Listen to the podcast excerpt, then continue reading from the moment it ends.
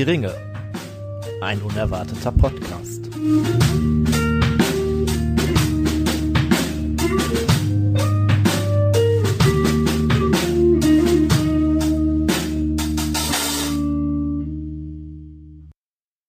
Hallo und herzlich willkommen zu einer weiteren Folge von Hör die Ringe, ein unerwarteter Post Podcast, nicht Postcast, da hätten wir schon fast die nächste Dummheit reingebaut. Ja, ähm, ihr erinnert euch vielleicht noch an die Narrenparade, die wir vor nicht allzu langer Zeit für euch aufgenommen haben. Und wie schon erwähnt, gab es ja diverse Einschickungen. Und während des Aufnehmens merkten wir dann irgendwann, hm, wir sind jetzt bei zweieinhalb Stunden, wir müssen mal ganz langsam zu einem Ende kommen. Zudem sind wir dann auch gekommen, noch mal eine halbe Stunde später. Und so gibt es quasi jetzt drei Narrenparadenfolgen. Bis und wir jetzt. haben immer noch ungefähr 20 Vorschläge für dumme Entscheidungen in Mittelerde offen und es werden weiter mehr. Ihr dürft euch auch eingeladen fühlen, uns weiter welche zu schicken. Was doppelt ist, wird halt rausgestrichen, aber was neu und interessant ist, kommt mit Sicherheit in dann vermutlich Teil 4, 5 oder 6. Ähm, ja, wir haben ein bisschen geschnitten, deswegen ist nicht alles, was in der ersten Folge gehört wurde oder vielleicht auch was in dieser oder einer künftigen dritten Folge gehört wird, so 100% im Kontext. Wie gesagt, wir haben knapp drei Stunden am Stück aufgenommen. So, wozu wir uns aber entschlossen haben, ist zumindestens vor jeder neuen Narrenparade-Folge ein Getränk zu uns zu nehmen und eine kleine Anmoderation zu machen und auch eine kleine Abmoderation. Einfach damit es sich anfühlt wie eine Folge und nicht irgend so ein Durchlauf im Mittelteil von etwas ganz Großem, möglicherweise Dummen. Ja, der Thorsten war uns ja beim letzten Mal zugeschaltet und hat aufgedeckt, dass Saruman ein ziemlicher Stümper ist. Vielleicht hat er das auch diese Folge glaube, erst das aufgedeckt. Kommt jetzt, das kommt jetzt in der Stunde, die ihr gleich hören werdet. Ups, Spoiler-Alarm. Und naja, der Thorsten hat sich auf jeden Fall ein dem Vernehmen nach wohl ziemlich dummes Getränk ausgedacht. Thorsten, willst du das vielleicht mal vorstellen, was der Tobi, du, der Tim und ich hier gleich zu uns nehmen müssen? Ja, das Ganze basiert eigentlich auf einer sogenannten Trinkgeschichte. Ich hatte nämlich ein Glas Sangria vor mir stehen und ein, ähm, es stand vor mir auch ein Jägermeister eine Flasche. Und ich habe gefragt, wäre das jetzt eine gute Idee, wenn ich den Jägermeister in den Sangria kippe?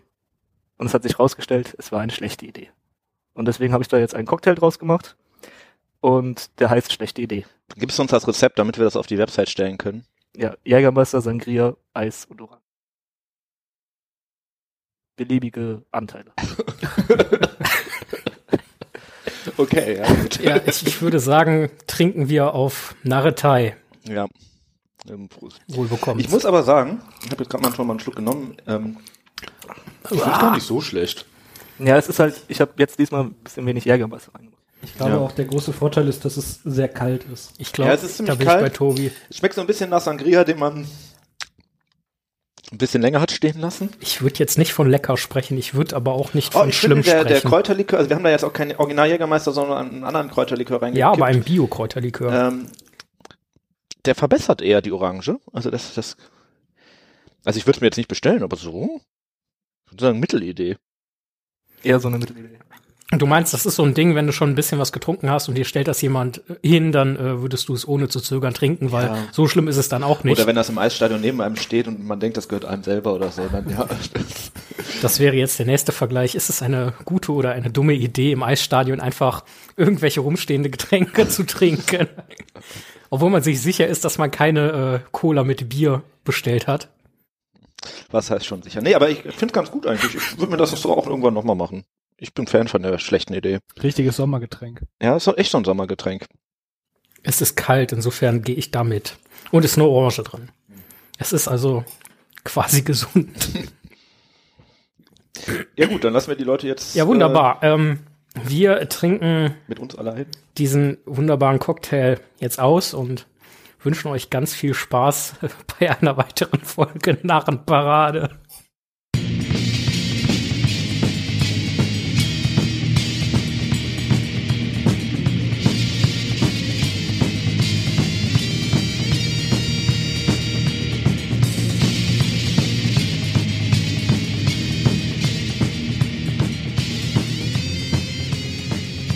Heute Narrenparade. Teil 2. Ich äh, würde den nächsten Punkt vorlesen.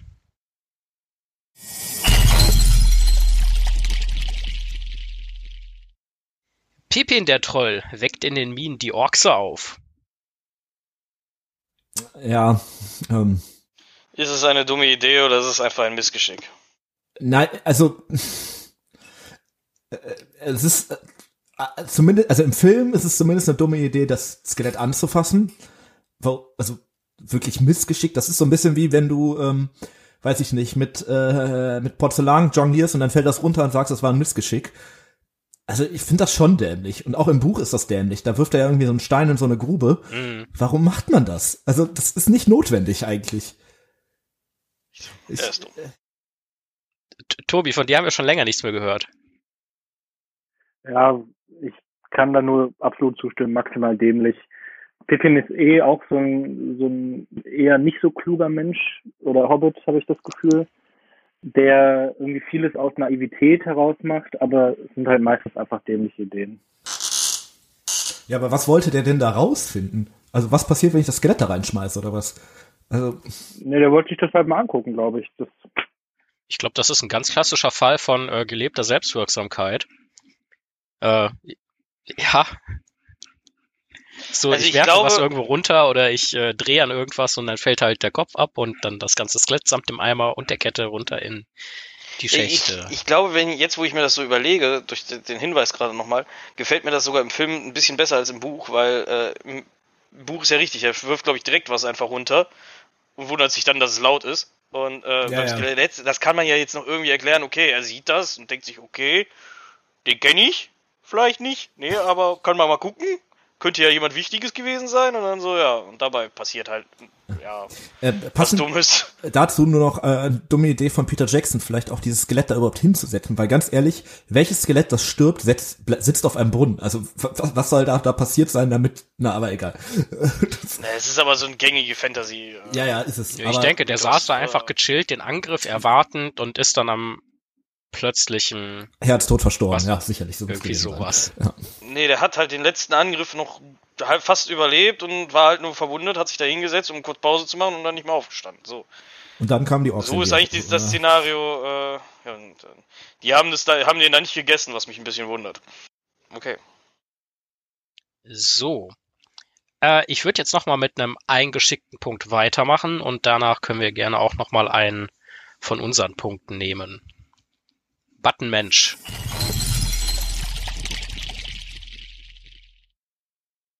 So lange zu warten, bis man mal mit dem Ring loszieht, ist eine dumme Entscheidung gewesen. Ähm, ja, ich möchte da, weil das ist eigentlich mehr oder weniger das gleiche, beziehungsweise die Erklärung, äh, noch einen Punkt von meiner Liste hinzufügen. Und das ist, äh, dass Gandalf Butterblume den Brief gegeben hat. Also f- aus Frodos Sicht weiß ich gar nicht, ob man das als dumme Entscheidung deklarieren äh, sollte, weil er ja nicht wirklich wusste, was er da hat.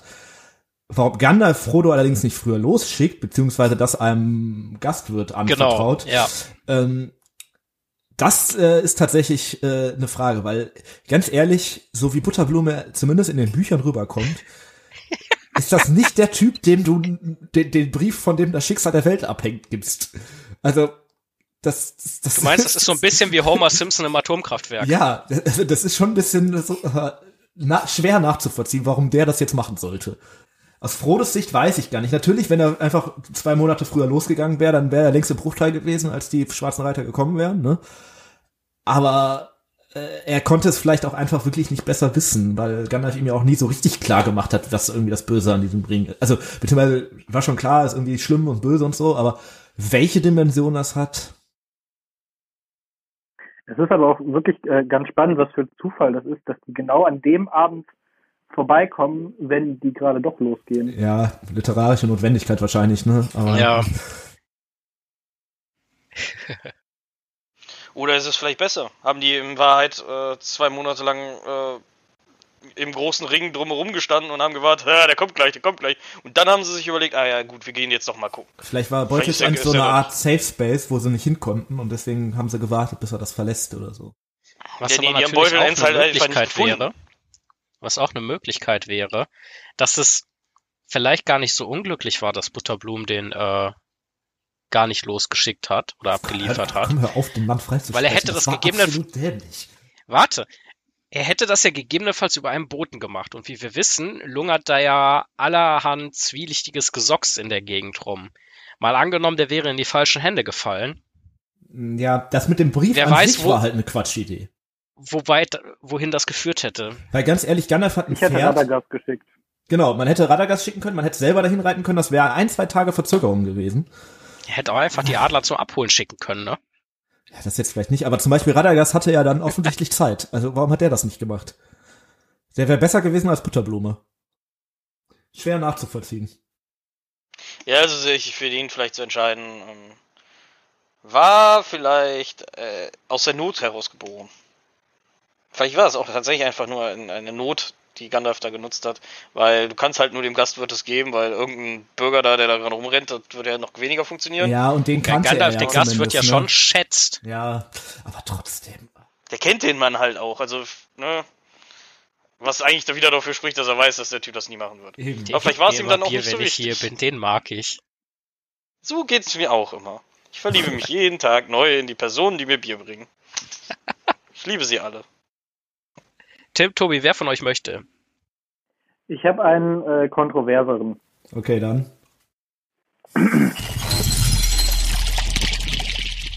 Wo haben wir den Ton eigentlich her? Das möchte ich nicht sagen. Ich finde es eine sehr dumme Idee, diesen Ton zu nehmen. Nein, ähm, also mein Punkt ist, dämliche Idee von Frodo, Überraschung, ähm, Ende des ersten Teils, die Gemeinschaft zu verlassen. Oh, nee. Nee. Nee. Echt? Nee, Doch. nee. Warum? Nee, tut mir leid, also Nee, das, nee, das nee, habe ich schon mal mit. neugierig. Wir müssen ihn erst seinen Schwachsinn ausformulieren Nee, lassen, bevor er nee, das. nee, äh, nee, das kann, das kann nicht gut Ich, werden. ich bin großer Freund von so kontroversen Punkten. Das klingt Hau nach einer neuen Anfallerstheorie. Aber äh, erzähl ruhig, ja. Also, folgende Situation ist ja passiert.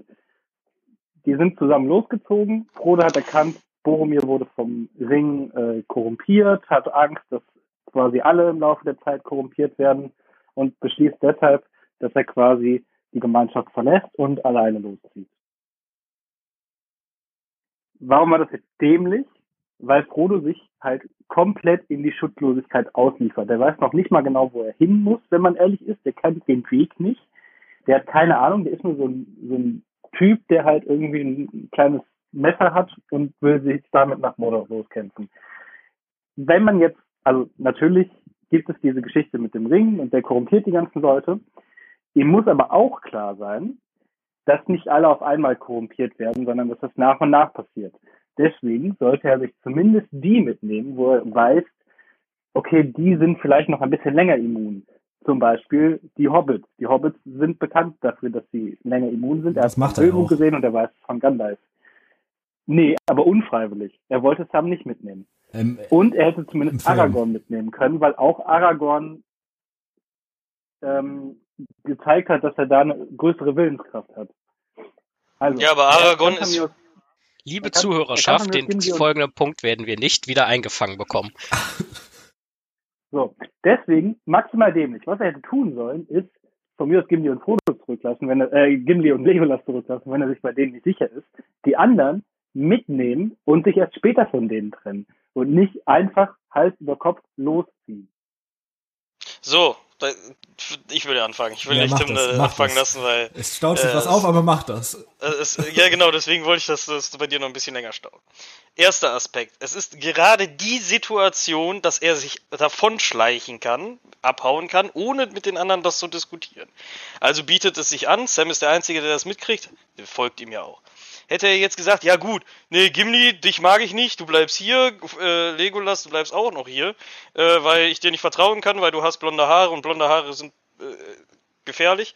Äh, hätte halt nicht funktioniert, weil die wären ihm einfach gefolgt. Die wären mit ihm gegangen, ob er gewollt hätte und nicht. Ähm, und äh, dementsprechend also musste es in dieser Situation entschieden werden. Und dass er sich so entschieden hat, verstehe ich auch irgendwo. Ähm, jetzt nicht auf einer logischen Ebene, sondern eher auf einer emotionalen. Er weiß, äh, es werden offensichtlich alle irgendwann mal korrumpiert. Selbst sein Onkel wurde ja auch irgendwann korrumpiert. Äh, also Bilbo.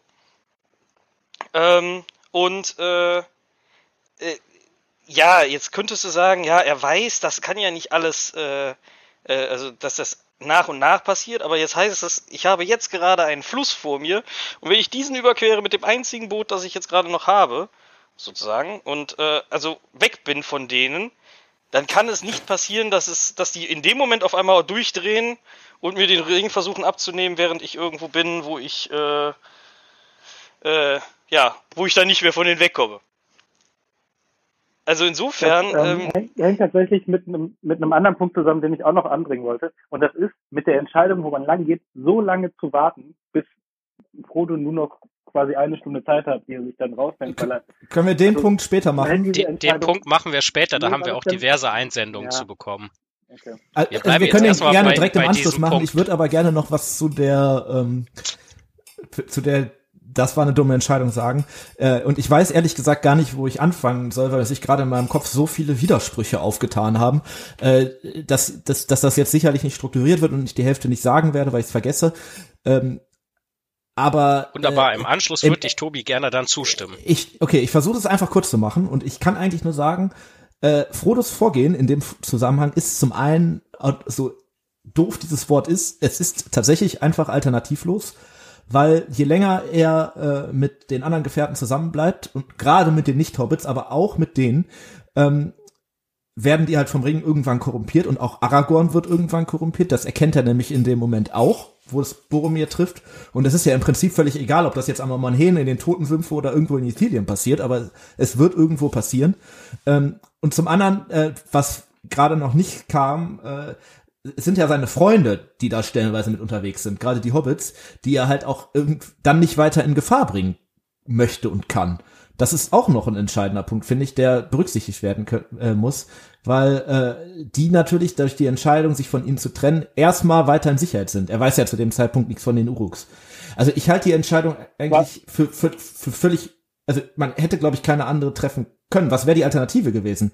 Weiter am Westufer bleiben? Also, oder äh, alle mitzunehmen. Und alle mitzunehmen äh, hätte zwangsläufig ins Verderben geführt. Zwei, äh, Punkte dazu, zu dem, ähm, es sind seine Freunde, die er nicht in Gefahr bringen möchte. Ähm, emotional sicherlich nachvollziehbar, rein logisch halt trotzdem Unsinn, weil ihm klar sein muss, dass wenn der Ring an Sauron fällt, die Gefahr besteht ja nun mal, die ist größer, wenn er alleine ist, weil er leicht überwältigt werden kann, muss Und- ihm klar sein, dass auch seine Freunde, warte kurz, muss ihm klar sein, dass auch seine Freunde davon betroffen und in Gefahr sind. Und außerdem hätte er, wenn das seine Beweggründe wären, hätte er sie einfach gar nicht mitnehmen müssen. Dann hätten die im Auenland bleiben sollen. Aber in dem Moment wird ihm erst Und richtig klar, was der Ring tut. Ähm, das ist nämlich das, die Boromir-Geschichte. Die offenbart Frodo, was mit dem, was der Ring wirklich mit den Leuten in der Gemeinschaft macht. ja, genau Ähm, das. Also Und der zweite Punkt, den ich noch sagen wollte, ähm, tatsächlich ist, sagtest du ja, es ist so ein bisschen ins Blaue hinein. Gerade bei Frodo stimmt das so nicht, weil gerade Frodo ja der Hobbit ist, der sich im Bruchteil die ganzen Karten anguckt und schaut, wo es lang gehen könnte und äh, so weiter und in die Planung eigentlich ziemlich. Der war noch nie da, aber der Naja, aber er- hat das zumindest schon mal auf einer Karte gesehen, wo es lang geht. Und da ist er zum Beispiel Gimli Aber trotzdem, voraus. Er weiß, er weiß nicht, er weiß nicht, wie er reinkommt. nee, das Also weiß aber keiner. Geht zum schwarzen Tor und dann. Ja, das weiß ja, aber das- keiner. Also vielleicht Das- findet man halt zusammen irgendwie eine bessere Lösung. Und was ich auch noch sagen wollte zu dem, ähm, es werden alle korrumpiert, mit sicherlich, aber halt nicht in dieser kurzen Zeit.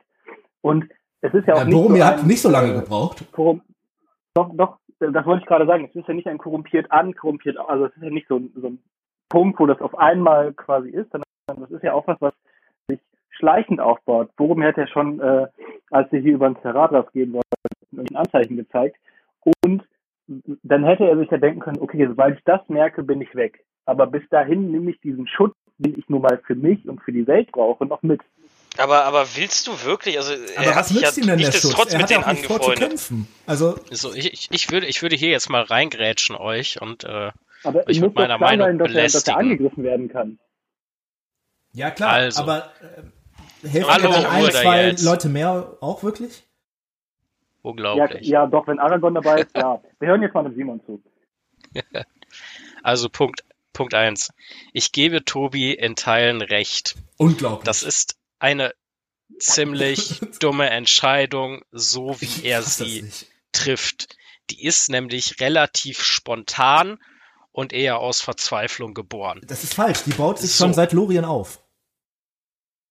Ja, Aber Frühest- da macht er trotzdem- spätestens. Aber da macht er dann den sehr spontanen Cut einfach wegen der Gesamtsituation. Weil es gerade passt. Und er, Er, zieht hätte halt nie wieder anders eine Chance gehabt. Ist das wirklich so? Ja. Ich denke auch, und da muss ich Tim zustimmen, dass es letzten Endes trotzdem alternativlos ist und man da einfach keine besonders kluge Entscheidung halte- vermutlich treffen kann. Ich halte vor allem den Zeitpunkt für Quatsch, Mhm. Weil er die Bande zu früh abbricht. Und äh, ich glaube schon, dass es noch andere Gelegenheiten gegeben hätte. Keine Ahnung, äh, er hat gerade Wache und geht einfach. Aber Kann er jede Nacht machen. darf ich eine Gegenfrage stellen? Du sagtest doch gerade, und das ist, glaube ich, vielleicht, ich, ich glaube, in dem Punkt werden wir nicht auf eine, auf einen, auf einen Nenner kommen, die Argumente sind ausgetauscht und so weiter. Aber äh, sagtest du nicht gerade, ähm, eigentlich die Entscheidung, sich zu, also wohin lang man geht und wie es so weitergeht und so, wird eigentlich viel zu lange schon aufgeschoben und hätte eigentlich schon viel früher hätte getroffen werden. Und dann ist es doch eigentlich falsch zu sagen, Frodo sollte länger mit der Entscheidung warten. Nee, ähm, ich, also was ich meine ist, dass die Entscheidung des Weges zu lange aufgeschoben wurde. Aber da Die geht doch einher, wer damit geht. Ja, nee, also ähm, anders. Die Entscheidung zu treffen wurde lange zu lange aufgeschoben. Die Entscheidung durchzuführen ist zu früh passiert. Mhm. Also ich glaube, da werden wir sowieso nicht übereinkommen. Ähm, Aber wir können Aber ich, eigentlich. ich möchte nochmal sagen, Ja. es ist grundsätzlich, grundsätzlich ist es keine kluge Idee. Ich sage nicht, dass es eine, ich sage nicht, dass es einen nicht dummen Weg gibt, ja. Ich denke auch, dass es richtig ist, bei der Gemeinschaft zu bleiben, äh, zu, oder mit der Gemeinschaft komplett weiterzuziehen, ähm, wäre mit Sicherheit keine besonders gute Idee gewesen. Äh, denn früher oder später hätte man sich halt gegebenenfalls sogar entscheiden müssen, von wem der korrumpiert scheint, muss man sich trennen, wären gegebenenfalls Vorwürfe gegeneinander erhoben worden und wäre das Ganze furchtbar ausgeartet. Möglicherweise auf der anderen Seite komplett alleine nur mit dem Wissen von ein paar Karten loszuziehen, an dem Punkt relativ überstürzt, halte ich auch einfach echt nicht für besonders klug. Ich denke, dass das fürs Buch an der Stelle einfach ein guter Punkt war, wo man das macht, aber Nee, also da wäre ich viel eher bei So Tobi. grundsätzlich- Das ist jetzt die nächste Frage, ne? Warum trennen sie sich erst dann? Also beziehungsweise die Entscheidung in Lorient zu sagen, ja, wir schieben das noch auf und machen erstmal hier auf dem Fluss statt links oder rechts. Ähm, das ist wirklich Quatsch. Das hätte man auch wirklich früher haben können. Und das wäre, glaube ich, auch besser gewesen. Dann wäre zum Beispiel äh, äh, am Ende wird ja klar, die, die, die Gefahr droht ja tatsächlich in dem Moment eher sogar ein bisschen was von Westen, nämlich durch die Urukai von Saruman, als wirklich aus dem Osten. Da wäre es, glaube ich, schlauer gewesen, etwas südlich von Lorien den äh, Anduin zu überqueren, dann schön in den Osten zu gehen, wenn man entscheidet, man bleibt zusammen, was sie ja in dem Zusammenhang erst erstmal tun. Okay, ja, wollen wir das äh, hier beenden? Bei, bei, bei einer besseren Wegesplanung und einer früheren Trennung wäre ich auch dabei. Aber ich denke, äh, da so überstürzt wäre. Aber eine abgesprochene Trennung hätte man nicht hin.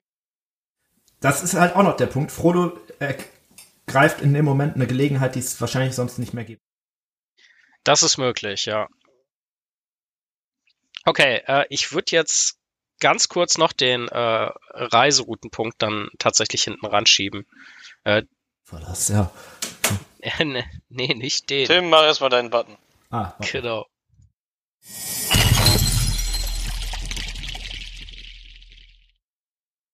Naja, seine Reiseroute besser zu planen, wäre sicherlich eine klügere Entscheidung gewesen. Was vielleicht auch Nein. damit zusammenhängt, ich, ich glaube, dass Gandalf schon einen Plan hatte. Aber warum hat Gandalf ihm den nicht erzählt? Und Ja. Warum nutzt man dann nicht in Lorien, wo man dann irgendwie noch Galadriel und Celeborn und sowas hat, die ja auch mithelfen können, irgendwie eine gute Entscheidung zu treffen?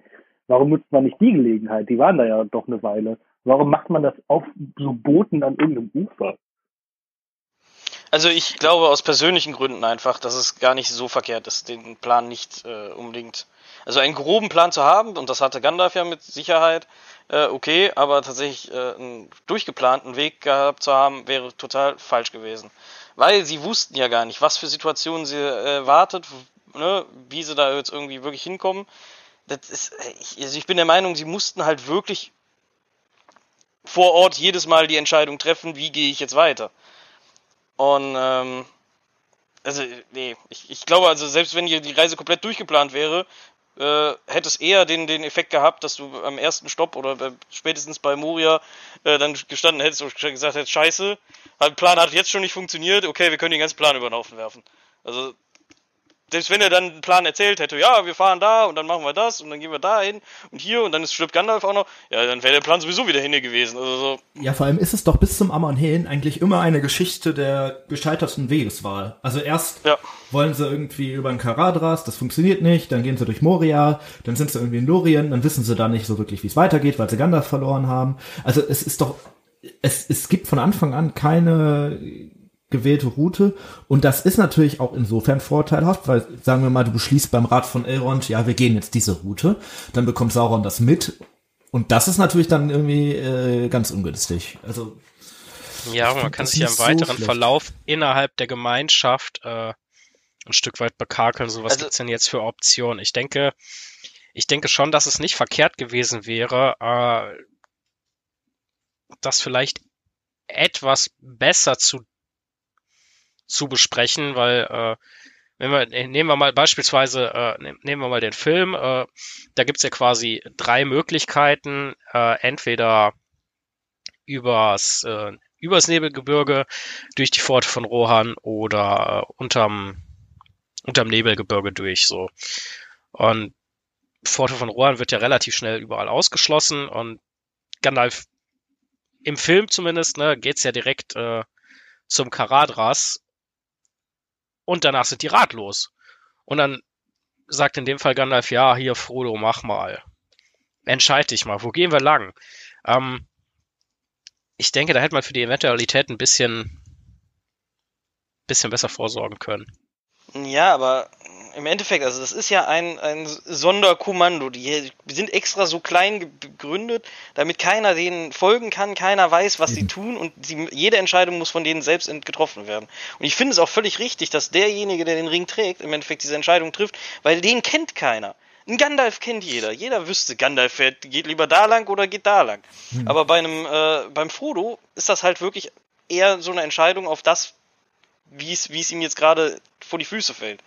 Und das ist äh, auch ein wichtiger Aspekt, weil ähm, ich glaube, gerade das stärkt ihn aber auch da drin, dass er später halt, wenn er alleine unterwegs ist oder nur mit Sam unterwegs ist, diese Entscheidung besser trifft. Das finde ich tatsächlich ein sehr gutes Argument.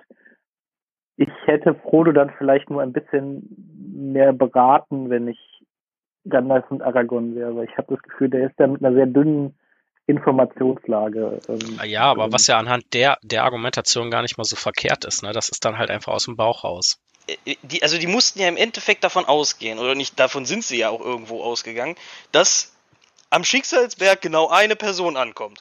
Egal was passiert, da wird nur eine Person wahrscheinlich ankommen. Wenn Dass es am Ende ne? drei sind, Ja. ja. genau, wenn überhaupt, dann diese eine. Und äh, um den Weg bis dahin zu beschreiten, muss diese eine Person vielleicht auch noch in der Lage sein, äh, seine eigene Entscheidung zu treffen. Und ich glaube, das gilt da auch viel, wirklich viel in diese Richtung äh, Entwicklung äh, von Frodo, Und dass er das halt wirklich später in der Lage dazu ist. Und Frodo weiß ja, was er wissen muss eigentlich. Er weiß zum einen, der Ring ist böse, böse, böse. Und er weiß im Groben und Ganzen schon, wo es lang geht. Den Weg kennt der schon. Ähm, deswegen. Der, der weiß in erster Linie, wo es hingehen soll. Ja, ne? ja, genau, wo es hingehen soll. Und es hat natürlich Mordor und der Schicksalsberg auch den Vorteil, das sind Berge und ein Vulkan und so. Das Ja, sieht man die- die irgendwie du, auch ja. auf die Entfernung. Ne? Jetzt vielleicht nicht aus Bruchtal, aber ähm, ne? so oft, äh, wenn man so ein bisschen näher dran ist. Ähm, ich finde das nicht ganz so falsch irgendwie. Und wenn, wenn du dann wurde. überlegst, du hattest die ganze Zeit einen Boromir im Ohr, der gesagt hat, ja, lass uns nach Gondor gehen, lass uns nach Gondor gehen, lass uns nach Gondor gehen. Das ist halt absoluter Quatsch. Was wollen die denn da? ja, genau. Und im Endeffekt äh, wären sie nach Gondor gegangen, wäre die wär alles für den Katz gewesen. ja, aber im Endeffekt, da ist es ja gute Reiseplanung, dass sie das halt sowieso nicht in Erwägung gezogen haben. Ja, Naja, ja. Aragorn hatte das vor, ne? Also bis Ja, Gandalf gestorben also ist, hat er eigentlich gesagt, schon. ich gehe mit Boromir nach Minas Tirith. Ja, aber er hat Ja. nicht vor, damit der Gemeinschaft hinzugehen. Nee, das stimmt. Ja. Ja, eben. Eben. Das, ja. Gut. Ist Okay, gar nicht so dumm, die Idee. äh, Tim, willst Äh, du uns noch einen Punkt servieren? Ja, ich äh, mache jetzt mal was ganz anderes. Ähm, ich hätte Arpharasons Angriff auf Valinor. Also sprich, äh, der Ja, König okay. der Numenorer, der äh, am Ende des zweiten Zeitalters oder kurz davor äh, beschließt, ähm, er greift jetzt die Götter an, weil er die Unsterblichkeit haben möchte. Wie dämlich ist das bitte? Also, Finde ich nicht. Findest du nicht? Nein, ich habe mein Bier nämlich mittlerweile ausgetrunken und jetzt möchte ich auch mit den Göttern fighten um die Unsterblichkeit. Ja, aber das ist doch, also Steffen, willst du dabei auch irgendwie nach Moria rennen noch Also- nebenbei? tatsächlich, der greift ja. Nur wenn ich dann ein Skelett umschubsen darf. der greift ja, äh, der greift die Götterwelt an, auch noch nicht mal, weil der irgendwie sagt, ich, äh, die Einflüsterung, die Sauron ihm ja in dem Moment gibt, ist, die sind unsterblich, weil die in den unsterblichen Landen leben, weil das Land an sich unsterblich macht. Und der glaubt das und möchte dieses Land erobern. Wie, Ja, dämlich. Ist halt einfach Völlig. Einflussnahme von Sauron.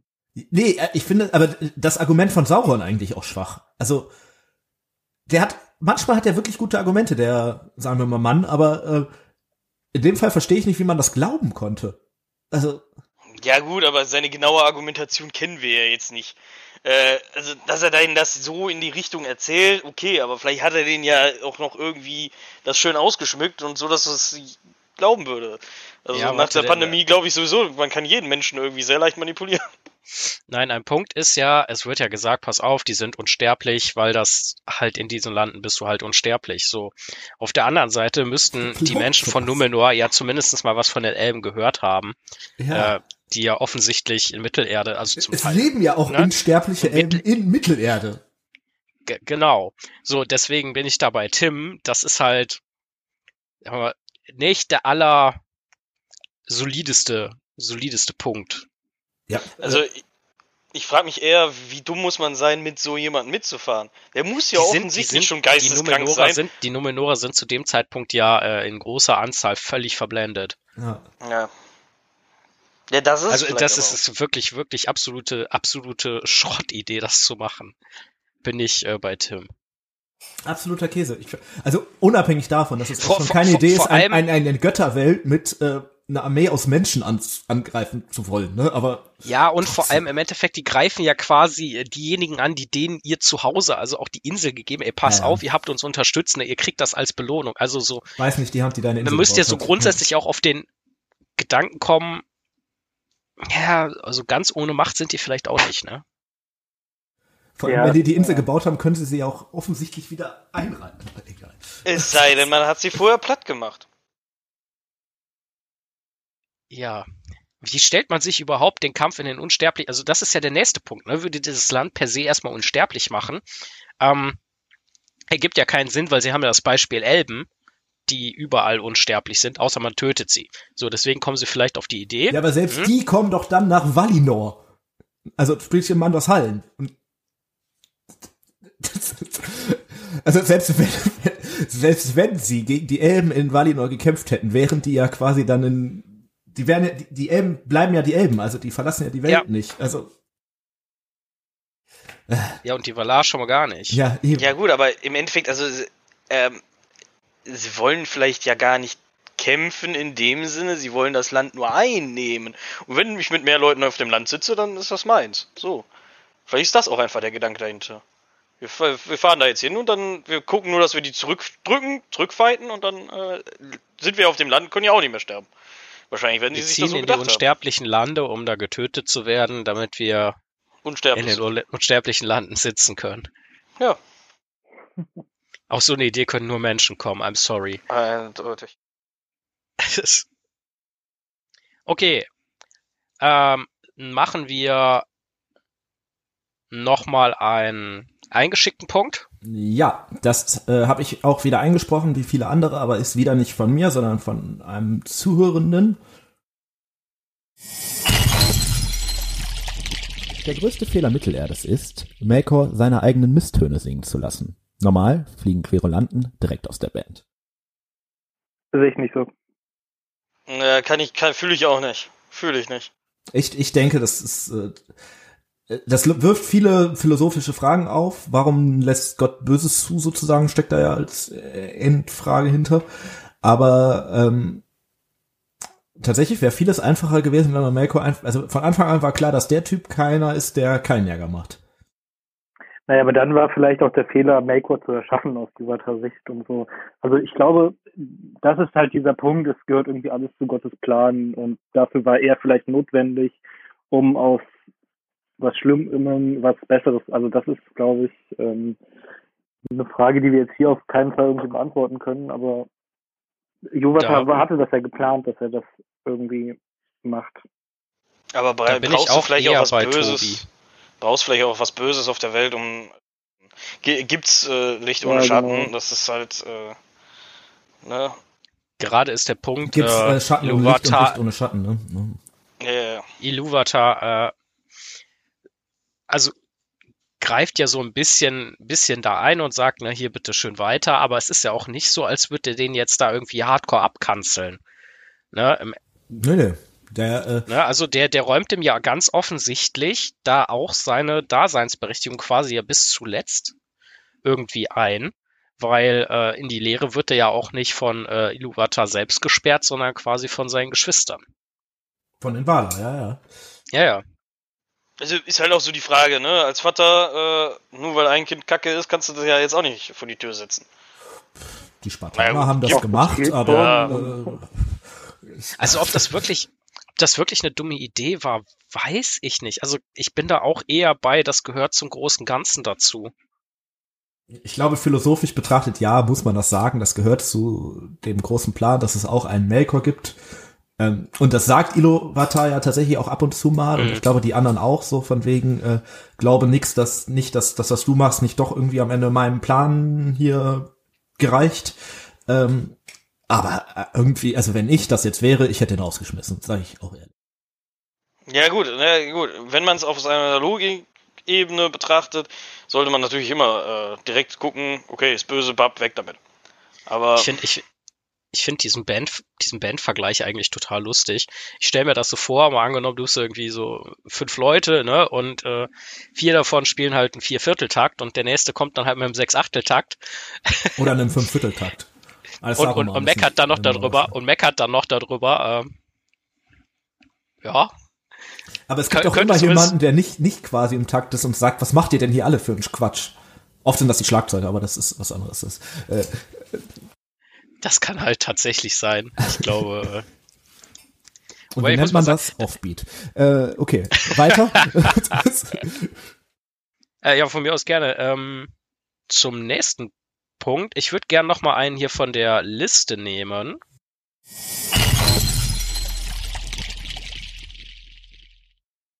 Auch wenn das jetzt vielleicht nicht zwangsläufig mit Mittelerde zu tun hat, so möchte ich diesen Punkt trotzdem anbringen.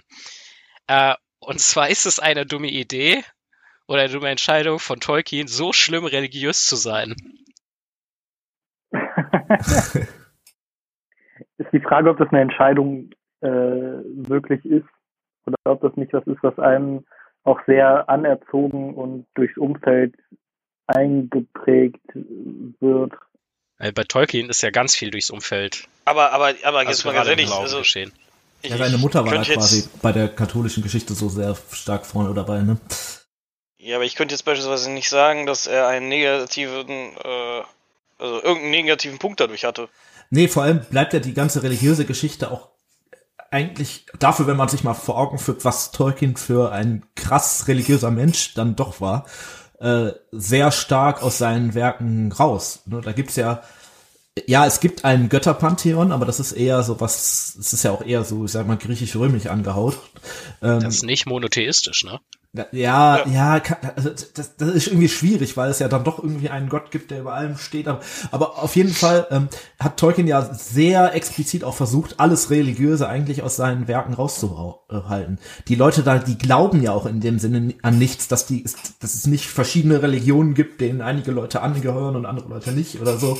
Äh, und dass es Leute gibt, die das Richtige kennen und andere, die nicht. Also Also, was ich eigentlich viel mehr meinte, äh, also war es vielleicht eine, eine kluge Entscheidung sogar von ihm, weiterhin so dem Glauben anzuhängen, weil ihm dadurch die Kirche nicht an Karren gepisst hat wegen seinem Werk, weil er ein, ein äh, äh, nicht Ah, meinst Werk du. geschrieben Ah. hat oder also ne Ja. vielleicht weil er ja nach außen hin trotzdem ja der oder weil er ja der religiöse äh, Typ war Äh, es war das ja- alles auf einmal in Ordnung weil es gibt ja äh, dieses also sein Werk hätte durchaus auch von der Kirche zerrissen werden können mit unterschiedlichsten Rassen und eine ganz andere Welt und bla bla bla Ja, und andere Götter und so, ne? Und also es gibt ja tatsächlich auch äh, in der, sagen wir mal, fundamental-klerikalen Gemeinschaft, gerade in Amerika, gut, das sind jetzt keine Katholiken, sondern es ist eher so ähm, radikal protestantisch sind die ja meistens, aber ähm, gibt es ja viele äh, Leute, die zum Beispiel die ganzen Harry Potter Bücher total ablehnen, weil sie äh, finden, das ist das Werk des Teufels und Blasphemie und so weiter. Ja. Ähm, und da geht's gar nicht um Religion Nee, nee, und da, da, da, wird das überhaupt nicht erwähnt. Ne? Das, ich weiß gar nicht, ob das bei Tolkien, ob die das auch so verdammen. Mir wäre das nicht wirklich so bekannt, aber ich bin da jetzt auch nicht so big im Game. Ähm, aber interessante Frage. Ähm, aber schwierig, also am Ende, ob das jetzt ein Fehler von Tolkien war, so religiös zu sein, ich glaube, das muss er selber wissen, was ihn da selber, äh, was er da selber gefühlt hat. Ähm, ich finde, in dem Werk merkt man eigentlich ähm, nicht viel davon. Also außer dass es halt ab nicht, und zu Hinweise auf das Christentum und so gibt, ja, aber halt, äh, da gibt es deutlich, also da ist Narnia zum Beispiel deutlich anders. Mhm. Oh ja. Aber grundsätzlich, also muss ich sagen, bei einer dummen, also bei der Frage nach einer dummen Idee müsste man ja sagen, hatte er einen Nachteil dadurch? Kann ich jetzt nicht beantworten, glaube ich persönlich, aber eher absolut nicht, sondern genau das Nee, Gegenteil. ich glaube, also, ich glaube wahrscheinlich auch, eher eine klügere ein Idee. Vorteil. Was jetzt meine persönliche Meinung zum äh, Glauben ist, das ist dann eine andere Frage. Äh, aber das ist ja, das hat ja spielt nichts ja für die zu Frage tun. erstmal nicht so die Rolle. Genau, das hat, das ist Genau. ja für ihn nicht relevant gewesen. Äh, hat einer von euch noch Punkte? Äh, Ich hätte noch zumindest, äh, sagen wir drei und zwei zu den Hobbit-Filmen, die wir vielleicht am Ende machen, weil das Eskalationspotenzial hat. Aber Ich hätte äh, auch einen. Okay, dann würde ich Folgendes vorschlagen. Und ich würde jetzt tatsächlich von Thorsten, der, wie ihr wisst, ja zu unserem äh, Team, zu unserer Podcast-Crew gehört, äh, der hat uns auch Punkte geschickt, der kann heute leider nicht dabei sein. Ähm, trotzdem würde ich davon gerne mal ein oder zwei noch mit einfließen lassen, weil wir hier alle schon zu Wort gekommen sind. Wäre es okay? Das war ein Ja. Pfeifenabhängigen Alkoholiker. Meine Entscheidung oder meine Award für die dümmste Entscheidung in Mittelerde geht an Saruman, den Weißen. Und, und dessen gesamte Militärstrategie quasi. Im Endeffekt geht es dabei um zwei Punkte. Erstens die Sache mit den Ents. Saruman ist ja früher immer durch den Fangorn gelaufen und musste deshalb gewusst haben, dass es die Ents gibt. Ich glaube, es wird sogar gesagt, dass Bombard ihn kennt. Und er wusste auch, was die sind, also dass die halt Hüter des Waldes sind. Und dann muss er doch auch gewusst haben, dass wenn er den halben Wald da abholzt oder wegrodet, die Ents vielleicht ein bisschen sauer auf ihn sind und vielleicht tatsächlich doch mal ihn angreifen werden.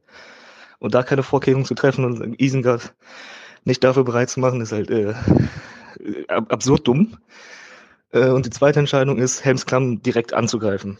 Ich weiß, er will halt äh, die Menschen vernichten und da sind halt gerade die ganzen Entscheidungsführer und auch die Menschen, also das Volk stationiert, aber es wäre doch viel schlauer gewesen, einfach Helmsklamm zu belagern. Von da aus kann Theoden, Aragorn und so dann ja nichts machen. Und in der Zeit Rohan komplett zu verwüsten und dann am Ende, wenn er alles andere zerstört hat, nochmal die Belagerung in einen Angriff umzuwandeln und Helmsklamm anzugreifen. Dann wären ihnen auch die Rohirrim nicht in den Rücken gefallen von Eomer, weil er die dann ja mit seiner Armee vorher hätte vernichten können. Wenn er in der Zeit Helmsklamm belagert. Also, Saruman, schäm dich. ich äh, sage das Ja, das ungern und selten, aber ich finde, Thorsten hat recht. Das wäre auch Ich- tatsächlich, also das mit Helms Klamm belagern wäre auch mein Punkt gewesen. Ja, bei Helmsklamm gebe ich, gebe ich euch absolut recht. Bei das den war Ents nicht? dumme Entscheidung. Bei den Ents, finde ich, äh, muss man halt bedenken, Oh Gott. Okay. von sich aus hätten die ja nie äh, diesen Angriff gestartet. Also, dass da jetzt plötzlich zwei Querulanten auftauchen, äh, die dazu sorgen, dass die Ents losgehen, das konnte, also das konnte er jetzt wirklich nicht. Ja, aber erwarten. jetzt aus Sarumans Sicht, ne? Der weiß, das sind die Baumhirten, die sind nur dafür da, Ja, die Bäume zu beschützen. Der hackt deren Wald zur Hälfte ab. Ähm, und natürlich kann er sich denken, ja, vielleicht sind die untätig und machen sowieso nichts. Aber dann darf man sich wirklich nicht beschweren, wenn die am Ende irgendwie Wasser in dein Schlafzimmer leiten. Also das, ähm, Ja, nein, also beschweren darf er sich auf jeden Fall nicht, da gebe ich dir recht, aber äh, also, dass er jetzt damit nicht unbedingt direkt gerechnet hat, äh, weil er ja sich dachte, die sind ja eh alle mittlerweile mehr am Schlafen und ja, bis die kommen, da habe ich wahrscheinlich schon dreimal äh, so viele Uruks aufgebaut. Ah, ich Ähm, weiß es also nicht. Also, vielleicht, äh, äh, Simon, lass uns das mal eben sortieren. sehr, sehr Was machen wir zuerst? Machen wir die Ends oder die Militärstrategie? Ähm, ich würde jetzt eben bei den Ends bleiben. Okay. Damit habe ich schon angefangen. Ähm, Saruman agiert ja generell. Erstens sehr kurzsichtig, zweitens Unglaublich wieder. Tunnelblick. Äh, Entschuldigung. es ist äh, wirklich, wirklich schlimm dilettantisch. Ähm, alleine der Punkt, äh, wie genannt wurde, äh, Saruman weiß, dass da Ents sind und holzt halt diesen Wald, wo die Ents drin sind, ab. Der muss doch grundsätzlich zumindestens in Erwägung ziehen, dass einer davon wach wird oder angeholzt wird und dass der das nicht so cool findet. Es hätte doch auch bestimmt noch irgendwo einen anderen Wald gegeben. Und wenn Warum es, und wenn es bei Fangorn Accident nehmen? ist. Also ich, ich, ich, ich verstehe nicht, wie er das komplett ignorieren kann. Und äh, tatsächlich ist der Saruman auch einer von denen, die es wirklich hätten besser wissen müssen. Wenn das jetzt Ja. der König der Ostklinge gewesen wäre, der den Wald vor seinem, seinem, seinem Ha- Haustür abgeholzt hätte, okay. Konnte er nicht besser wissen, uralte Baumgeister, wusste keiner was von, greift mich jetzt an, scheiße, alles voller Wasser, nicht so schlimm. Oh, Also, beziehungsweise doch schlimm, aber nicht vorhersehbar. Aber Saruman ist doch ein Maya von Aule, dem Mann von Yavanna. Das heißt, Ah, also, Aule, du hast es schon gesagt, der hat keine Ahnung von Bäumen. ja, aber seine Frau ist doch glaube- genau die. Ich glaube, dass ähm, das ein großes Stück Arroganz ist, weil ich da so ein bisschen bei Steffen bin. Es wird ja erzählt, dass die äh, Ents ähm, bäumisch geworden sind, nicht mehr so aktiv, eigentlich nur noch am Pennen. Und aber Sarumans Arroganz ist dann in dem Moment so, dass er denkt, okay, ich kann das einschätzen, die werden für immer so bleiben oder die werden mir keine Gefahr werden. Aber was war das denn für eine Dass er sich da Einschätzung? selbst ja nur schlechte. Also ich, ich, Das ist vielleicht richtig pray, nicht eine kluge das, Entscheidung das ist gewesen. richtig Spray and Pray. Aber man muss jetzt Weil ehrlich das mal ist doch sagen, das so mehr wir, Einzige, wie du die äh, wirklich zum, zu, zur Weißblut treiben kannst. Du hättest ja alles machen können. Die hätten nichts gemacht. Du hättest Rohan Nein, äh, komplett verwüsten ich, ich, können. es tut mir leid, ich muss da noch ein Kalauer ablassen, aber äh, Ents kriegst du auch zur Weißglut gebracht, wenn du sie abbrennst. ich hatte glaube, das war auch eigentlich seine Strategie. nee, aber ja, also grundsätzlich äh, habe ich wirklich das Gefühl, so mehr wir über Saruman sprechen, desto un also logischer wird seine Position eigentlich im Werk, weil also ne, wie du wie du selbst schon sagst, er ist einer der der Maya, der ist der führende sogar unter ihnen, wenn man das so sehen möchte. Und er hat Völlig halt einfach total Ich, ich, Steffen, tatsächlich der Total zweite Punkt auf als hätte Liste, die er- ich mir gemacht habe. als hätte er äh, Demenz. Also der erste, der kommt gleich noch, aber der zweite Punkt, den ich hier gemacht habe, ist, da steht alles, was Saruman gemacht hat. Und es, Ja. der Mann hat keine kluge Entscheidung getroffen. Und also ich, ich habe hier nur exemplarisch mal aufgeführt, die Ents, mehrfache Zurückweisung von Vergebung, Sauron zu verraten, Gandalf überzeugen zu wollen, Fragezeichen, Fragezeichen, Fragezeichen. Alle weiteren Punkte, die Thorsten genannt hat, und über die Militärstrategie haben wir noch gar nicht gesprochen, die kommt jetzt gleich erst noch. Also ähm, du kannst mit dem Auenland weitermachen. ja, Und, äh, oh, dann, wie er, wie er da auch noch mit Grima umgeht und äh, Ja, also auch diese Nummer mit Grima, wie er dann am Ende stirbt, das ist auch nicht notwendig gewesen. Also, Ja, dann lass uns doch mal zur. Militärstrategie wechseln. ja, vielleicht besser. Also da, und da muss ich den Thorsten leider absolut recht geben. Also eine Belagerung wäre sinnvoller gewesen. Er hätte nicht seine gesamten Truppen dahin abziehen müssen. Dann hätte er vielleicht sogar noch eine Chance gegen die Ents gehabt. Naja. Ähm, er hat halt aber- alles auf eine Karte gesetzt und es gab überhaupt keine Notwendigkeit dazu. genau, genau. Also- Also er hätte auch einfach monatelang die festhalten können und dann wären sie ihm genauso wenig auf den Sack gegangen. Die Hälfte wie, von der äh, Armee in Helmsklamm hätte auch gereicht. Also, das ist so, Ja. Die hätten halt nur nicht rauskommen dürfen. nee. Aber So, das, das, waren das halt war ja der eigentliche Trick. Also, das war nicht so, die hätte auch einfacher belagern können. Oder äh, gab es irgendeinen Aspekt, weswegen er hätte glauben können, dass da eine viel größere Armee sitzt? Nein. Eigentlich schnell. Nee. Er war, ihm war ja durchaus bewusst, dass er Rohan komplett geschwächt hatte und eigentlich Rohan auch gar nicht mehr äh, kampffähig war. Er hätte auch, also dann Da müsste man auch sagen, hätte er ja viel früher direkt nach, äh, äh, ja, in die Hauptstadt rein äh, reiten können und äh, da mal stunk machen. Das hätte man leichter einnehmen können. Mit so einem kleinen Haupthaus auf dem Berg und ein bisschen Holzpalisaden. Da fragt mich so ein bisschen, wie er so ähm, erfolgreich sein konnte und wo er eigentlich aus dem Game nehmen konnte. Ich meine, klar hat er Grima gehabt, aber der hat ja durchaus auch ein paar militärische Siege eingefahren. Ist das ein Zufall gewesen, Glück? Also, Nee. weil ich bin völlig bei euch. Der, der Mann ist äh, taktisch eine Kat Katastrophe. Ich Strategisch finde auch, find den, ich find den, ich find den Punkt, den Tobi da angemerkt hat, aber äh, ziemlich gut. ich Weil habe zwei es ist ja richtig, dass dafür. er gewisse militärische Erfolge einheimst. Die heimst er aber auch nur ein und da hat er es halt wirklich clever gemacht, indem er ja Grima nee, als seine Sprechpuppe benutzt und, und Theo den da einlullt. Aber ansonsten, er, er zieht halt nicht die Richt, also um, um noch hier noch mal auch mal das von Thorsten runterzurattern, weil es einfach wirklich so schlecht von Saruman ist, ähm, dass er, dass er die nicht alle unterwegs platt macht oder dass er die nicht einfach in Helms Klamm bis zum St. Nimmerleinstal belagert und währenddessen komplett Rohan wegrasiert, dass da die komplette Lebensgrundlage weg ist. Der könnte die, theoretisch könnte er da hätte naja, jeder was in einem einen Seite- Tag haben können. Das ist ein Erstens Hügel das, mit, einer, mit einer Holzpalisade drum. Also, Zweitens, der und nächste der greift, ist, grei- greift das Tal mit der Steinmauer und Festung an. Also, Wobei im Buch, im Buch äh, ziehen sich, glaube ich, nur die Menschen aus der Westfold ja, dahin zurück. aber auch Im da Film hätte er das ja Edoras als- easy angreifen können. Natürlich, aber äh, äh, auf jeden Fall, aber in jedem Szenario, alle, die in Helms Klamm sind, kann der da einfach aushungern, weil er hat ja die militärische Macht und nutzt sie einfach nicht klug. Also für mich ist ähm, der so ein bisschen da sowas wie der Jeff Bezos Mittelerdes. Der hat unglaubliche Ressourcen. Die Urukai-Armee, die er hat, ist ja tatsächlich gewaltig und auch die Dunländer sind nicht wenige und er hat da schon einiges an militärischer Macht. Ähm, und was natürlich noch dazu kommt, er hat eine relativ strategisch günstige Lage mit Isengard. Das Ja. ermöglicht dir halt schnell irgendwie Leute nach äh, Isengard zu äh, schicken. Du hast die Furten des Isen schnell. Du bist auch schnell irgendwie in Helms Klamm und auch in Edoras theoretisch.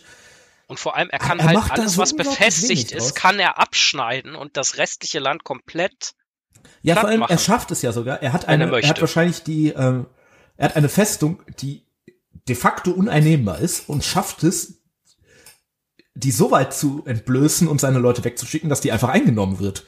Also, ich werde aus dem Mann nicht schlau. Oder ist er?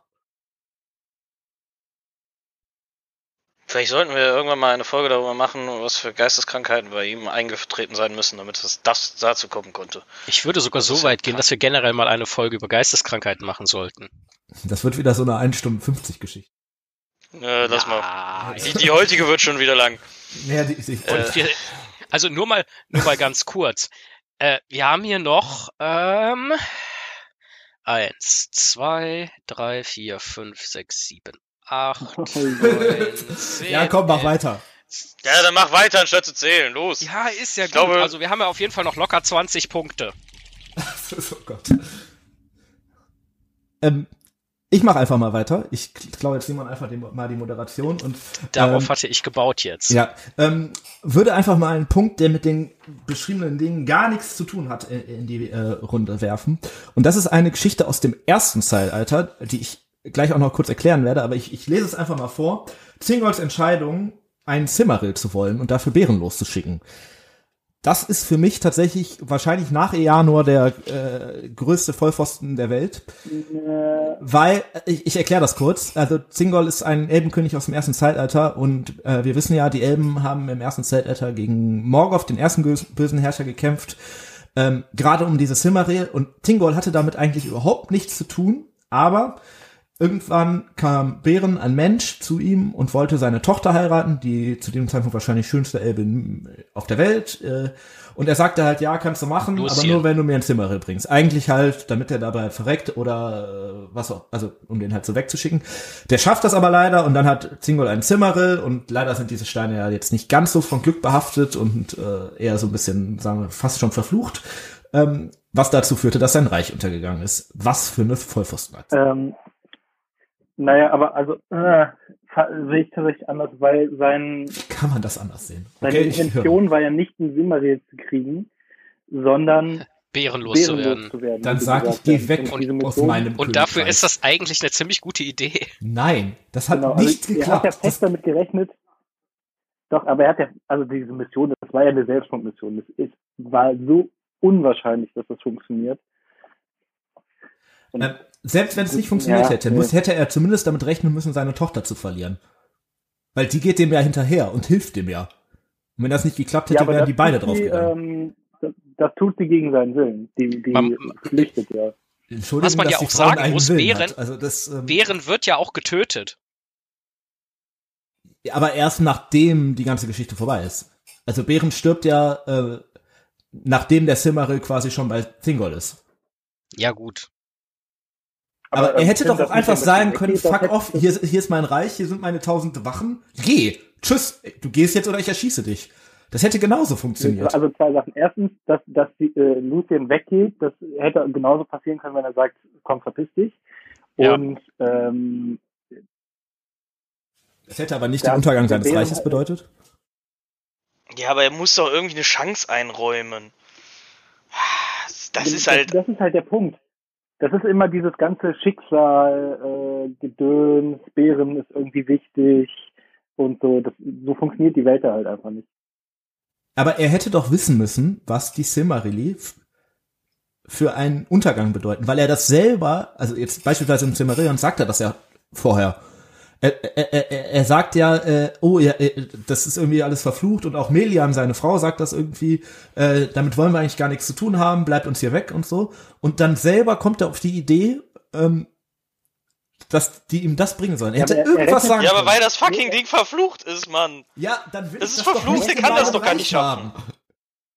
Nein, aber Da da bin ich, bin, gar nicht damit, den zu kriegen. Ja, okay, aber ich, äh, weißt du, wenn, wenn du mir jetzt sagst, äh, bring mir eine Kiste Bier, dann sage ich doch auch nicht, ja, okay, aber nur wenn du mir Hitler ins Haus stellst. Also das ist doch absoluter Käse. Wie haben wir es eigentlich schon wieder geschafft, Hitler in diese Folge einzubauen? Äh, äh, was heißt denn schon wieder? Äh, Nein, ich nee, er glaube, wir haben noch nie Hitler in eine unlösbare Scho- Folge eingebaut. Und mhm. also sag mir eine unlo unlösbarere Aufgabe zu dem Zeitpunkt. Werde ein Weil das Elb. war ja seine Intention. Ja, Nimm die unsterblichen Lande ein. das war jetzt billige Polemik hier.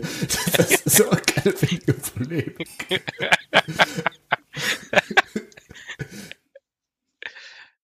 Also ich Ja, bleibe dabei, ist das ist für mich wirklich, also wenn das nicht der, also Nein, Eanor, okay, ist- das ist auf jeden Fall wahrscheinlich mein Sieger des Tages, aber Nein, der- Thingol, das- Eanur das ist unendlich blöd. Aber äh, Das ist äh, der absolute hier ist der Punkt. Nein, Grund, ein Vollpfosten ist er, wenn er davon ausgeht, dass das wirklich funktioniert und er dann halt einen Simmeril hat. Aber um quasi den lästigen menschlichen Lover von meiner Tochter Aussage loszuwerden, kann er ja sagen, pass mal auf, hol das, dann kriegst du sie, du stirbst dabei, wunderbar. Ja, ich fürchte, das hätte zu einem riesen Eklat geführt, wenn er gesagt hätte einfach, ja, knall den ab. Den Lurch, der wird direkt mit dem Bogen erschossen. Dann hat sich erledigt gleich. aber was für ein Das hätte wahrscheinlich tierischen Stress gegeben. Nein, Bären ist zu dem Zeitpunkt der letzte Überlebende oder einer der letzten Ja. Überlebenden von einem Menschenstamm, der sowieso schon ausgelöscht ist. Da hätte sich niemand beschwert. Es wäre ethisch jetzt nicht so ganz Ja, korrekt doch. gewesen, aber Mir, mir fällt da jetzt satirisch einiges ein, was man jetzt sagen könnte. Ich äh, werde es lassen. Also ich stimme Ich will es Tim auch nicht. Nee, ich, nee, ich auch nicht. Ich, äh, das, also, ich, es, ist, es ist eine du- dumme Idee. Vielleicht, also, hättest du jetzt gesagt, dass er den Silmaril dann behält, das ist so eine sehr das dumme tut Idee. er ja Ja. auch Idee- noch. Das die- tut er warte, ja die. Das, ist, das gebe ich dir recht. Die Grundidee, einen Simaril haben zu wollen, ist Auch. kreuzdämlich. Aber Da das bin ich er ja bei eigentlich dir. nicht. Aber im Endeffekt, die Intention ist ja eine völlig andere. Es kommt halt nicht das Ergebnis dabei raus, was er wollte. Und dann trifft er die nächste dumme Entscheidung, nämlich das Ding zu behalten. Aber den Punkt an sich, ihn da so loszuschicken, aus einer ganz anderen Sache, da, das würde ich da entsprechend differenziert betrachten. Und ich glaube auch ernsthaft, er ist eher davon ausgegangen, dass es, dass es so ist, wie als würdest du sagen, hier, ich bring dir ein Bier, wenn du aus dem achten Stock springst. Und das schaffst. Dann we- weißt du ja, ja, Ja, gut, das das mache ich nicht, ich bin doch nicht blöd. Naja, das aus dem achten Stock springen sollte ja relativ einfach gehen. Das Ganze zu Eben. überleben wird dann komplizierter. Ja, aber das Ding ja, ist ja, halt, ja, ja. wenn, wenn du jetzt aus dem achten Stoff springst, ähm, bin ich persönlich jetzt traurig, weil ich dich mag und so weiter, aber äh, macht mir das ja erstmal persönlich keinen Untergang. Zingo muss Ja. doch wissen, wenn er ein Zimmeril hat, dass er und sein Reich und alles, wofür er Ja, ja, deswegen. Du Also meinst, das das- das ist Und mehr- das sagt doch sogar seine Frau auch dann. So von wegen, Alter, das war jetzt irgendwie keine gute Idee. Und er so, ja, hm, okay, ja, aber mir egal. Du meinst, das ist so nach dem Motto, ähm, brich mal bitte in ein äh, streng geheimes militärisches Forschungslabor ein und äh, hol mir doch den Pockenstamm, der da äh, erforscht wird. Und dann darfst du meine Tochter heiraten. ja, Ich okay. glaube, Tim ist aufgestanden, wandert durch seine Wohnung. Zumindest lässt der Sound das erahnen. Glaube ich Aggressionsprobleme heute. Nein, ich glaube, wir haben Tim einfach aus dem Sitz gehoben. Ja, äh, wie versprochen, ein Zauberer kommt nie zu spät und auch wirklich in jede Folge irgendwie noch rein. Und die heutige Frage für uns als Runde ist, äh, wie geht denn Gandalf eigentlich mit den dummen Entscheidungen anderer um? Toi. Ja, erstmal wird er sehr böse. Man sieht es am besten, glaube ich, am Pippin. Ähm, und ich finde sowieso, dass Gandalf eine, eine Tendenz hat dazu, ähm, Leute, die Sachen machen, die ihm nicht passen, sehr schnell irgendwie aufzugeben und äh, zu sagen, ja, dann mach halt deinen Scheiß, aber mach ihn alleine und dann ähm, nicht probieren, die so nochmal umzudrehen. ich finde, dass ähm, da ist was Wahres dran. Das ist aber, glaube ich, eine unvollständige Charakterisierung, weil ich glaube, für Gandalf eigentlich ist ja entscheidend, der ist sehr, sehr schnell auch sauer und erzürnt und ihr seid alle dumm und so weiter. Kriegt sich aber im Normalfall auch immer relativ schnell wieder ein und kommt dann ja auch immer zu den Leuten auch irgendwie zurück. Das sieht man ja zum Beispiel bei, ähm, bei, bei es ist jetzt aus dem Hobbit-Film, glaube ich, das Beispiel, aber da bei den Trollen, da sagt er ja auch irgendwie, lasst mich halt in Ruhe, seid alle dumm, ich gehe jetzt und kommt dann aber trotzdem zurück, um die zu retten. Ähm, Genauso wie er ja auch äh, so auch den Hobbits, die er manchmal anschreit, weil sie irgendwo Steine reinwerfen oder so, ja dann doch eigentlich am Ende jetzt, der wirft die jetzt nicht hinterher. Also und ist ja auch nicht nachtragend so wirklich. Andererseits bei beispielsweise Denethor, ähm, als er dann beschlossen hat, ich spiele mal lebendige Fackeln, hat er halt auch gesagt, ja mach, aber lass halt Faramir in Ruhe, aber du verbrenn halt, ne? Ja, okay, das stimmt, aber was, was war wirklich die Alternative? Also, Ich glaube, ich glaube, dass Gandalf da noch mal so ein Stück weit differenziert zwischen, äh, also auch wenn das vielleicht ein bisschen grausam ist, aber zwischen hoffnungslosen Fällen und halt Leuten, die er mag, ähm, wo ich zustimmen würde, dass gerade bei, also die Hobbits sind halt echt ein gutes Beispiel oder auch die äh, Zwergenschar, ähm, dass er da doch einfach, nachdem er sich wieder berappelt hat, äh, da auch Einsicht und Nachsicht zeigt und halt auch auf dem Schirm hat, ja gut, das sind halt keine Istari, die sind nicht so wie ich, die sind halt anders. Und bei Denethor ist ja ziemlich klar Hopfen und Malz verloren. Ich glaube, es kommt bei ihm Und der drauf- ist für Gandalfs Plan auch nicht entscheidend. Genau, das nicht in wollte der ich gerade Verfassung. sagen. Es kommt drauf an, ob die Person ähm, Gandalf Ja. nützt oder nicht. das ist schon richtig. Das, ist, das sieht da auch irgendwie ein bisschen den Zweck. Und mit den Hobbits zum Beispiel sieht er den ja und auch bei dieser Zwergenschar gibt es ja einen, einen Effort, den man irgendwie gewinnen möchte. Ähm, ja, ist da schon was dran. Thorsten, du hast dich noch gar nicht geäußert. Hast du Angst, möglicherweise etwas Närrisches zu sagen? Nee, ich fand nur gerade interessant, was Tim gesagt hat mit dem feurigen Temperament. Das passt wieder zu dem, zu der Folge Blau wie das Meer, die wir mal aufgenommen haben. Gandalf Dass ist der Gandalf der Feuerzauberer, Feuerzauberer ja. ist, genau. Und deswegen feuriges Temperament. Ah, deswegen unterstützt er auch das Fackelunternehmen von Denethor. Richtig. Feuer? Ja, geil. Schade, dass er da nicht zum Schicksalsberg, ne, so von wegen feuriger Berg und so. Hm. Hätte er bestimmt gern gesehen. Aber vielleicht ist Aber er deswegen der, mit den Atem der holt doch, Ja, der, ja, ja. der holt ja Ja. äh, Frodo und Sam. Bevor das hier untergeht, muss ich das noch einmal sehen. Okay, wunderbar. Also, Gandalf immer Feuer und Flamme, wenn irgendwelche Fehler oder irgendwelche Dummheiten von anderen äh, passieren oder geschehen. Und ja, äh, damit sind wir mit dieser Folge Narrenparade Eine auch. Sache hätte ich noch. Es wäre voll schön, wenn ihr uns auf Instagram folgen würdet und auch ähm, vielleicht äh, auf anderen Medien unsere Website besuchen würdet und bei Steady unterstützen könnt. Wir freuen uns tatsächlich immer wieder über Geld. Es ist ja tatsächlich auch so, jetzt werden wir diese Folge ja irgendwie im Mai herausbringen. Ähm, das Sommerfest naht ja. Ja. Langsam den Termin müssen wir mal langsam verkündigen. Ähm, und äh, auch da kann man natürlich sich, sich- das heißt, das klingt so doof, aber auch ein bisschen einkaufen, ne? Und so ähm, auf, auf Hör die Ringe Kosten äh, vor allem Kost genießen. Was für ein Satz. Ähm, und ansonsten würden wir uns noch freuen, wenn ihr uns überall, wo ihr uns findet, folgt. Also Spotify oder YouTube oder äh, wo auch immer. wo auch immer es Podcasts gibt. Genau, da wollte ich doch gerade tatsächlich noch den Werbeblock anmoderieren und äh, Tim ist Feuer und Flamme wie äh, Gandalf reingegrätscht und hat das direkt mal erledigt. Gut, da bleibt eigentlich gar nicht mehr so viel zu sagen, außer äh, vielen Dank fürs Hören. Äh, hoffentlich hat euch die Folge gefallen.